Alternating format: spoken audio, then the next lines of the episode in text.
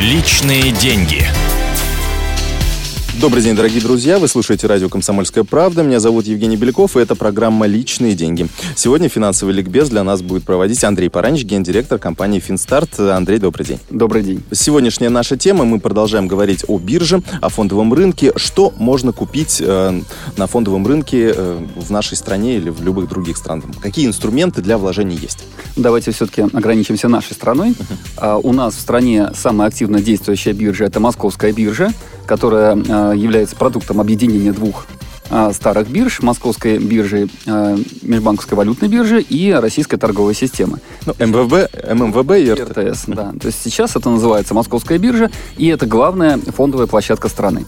А на этой площадке можно купить валюту, то есть основные э, торги проходят в секции валютной, то есть э, большой оборот по долларам, по евро и по другим валютам. Кроме этого, можно покупать различные ценные бумаги. Это государственные облигации, то есть федерального правительства, или субъектов федерации, Москва, Санкт-Петербург, области и так далее, городов, и э, облигации, например, различных корпораций, таких как «Газпром», «Бимбельдан». Э, в общем-то, огромное количество самых разных организаций выпускают такие обязательства. Их можно купить на бирже. И, естественно, на бирже торгуются также и акции самых разных компаний. То есть э, в списке, которые э, допущены к торгам ценных бумаг на московской бирже, несколько сотен различных ценных бумаг российских компаний. То есть мы, как физические лица, можем приобрести вот весь этот спектр? Или все-таки есть какие-то ограничения? Есть некоторые ограничения. То есть существуют ценные бумаги, которые предназначены для так называемых квалифицированных инвесторов. Квалифицированные инвесторы – это те, кто обладают достаточно крупными суммами для инвестиций и обладают опытом работы с ценными бумагами. Например? Я думаю, что да. если вы будете работать через брокера, брокер вам укажет, какие ценные бумаги вы можете покупать, какие нет. То есть вы просто не получите доступ к тем бумагам, которые для вас не предназначены. Например, это паи закрытых паевых фондов, которые э, предназначены именно для профессиональных инвесторов. А если мы говорим о валюте, например, валюту тоже можно покупать на бирже? Да, валюту тоже можно покупать на бирже. Единственное, что не такое большое количество брокерских компаний предоставляет эту услугу для частного инвестора, для физического лица, так называемого. Угу. То есть в основном все-таки участники торгов это банки. А с какого уровня можно вообще начать торговать на бирже? То есть э, с какого уровня капитала собственного? На московской бирже очень либеральные торги, я бы сказал. То есть э, для некоторых инструментов достаточно суммы там, в 5000 рублей.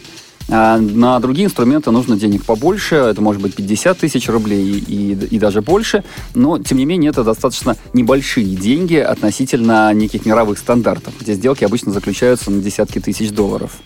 А у нас э, только московская биржа или есть какие-то другие, э, на которых тоже можно вкладывать деньги? Формально э, в России несколько сотен бирж, но я бы сказал, что они не функционируют и на них не имеет смысла выходить и что-то там пытаться покупать. Поэтому, если вообще есть интерес на направлении фондового рынка, то надо сосредоточиться на московской бирже. Чем э, вообще выгоден э, фондовый рынок, э, инвестиции вот именно в фондовые какие-то инструменты? А, инвестиции помогают заработать деньги. Если мы не вкладываем деньги, которые у нас лежат в свободном виде, так сказать, свободные для покупки, например, квартиры, которые мы собираемся покупать через год, через два, если мы эти деньги не инвестируем, то их потихонечку сжирает инфляция. Для того, чтобы защитить себя от этой самой инфляции, их деньги мы тратим на различные фондовые активы. То есть это могут быть облигации, акции, валюта или что-то еще. О том, как именно получить доход от вложений в акции и облигации, чем э, вообще отличаются эти финансовые инструменты, а, мы поговорим в наших следующих передачах. А я благодарю Андрея Паранича, гендиректора компании «Финстарт», за участие в нашей передаче. Это была программа «Личные деньги». Меня зовут Евгений Беляков. До новых встреч в эфире. «Личные деньги».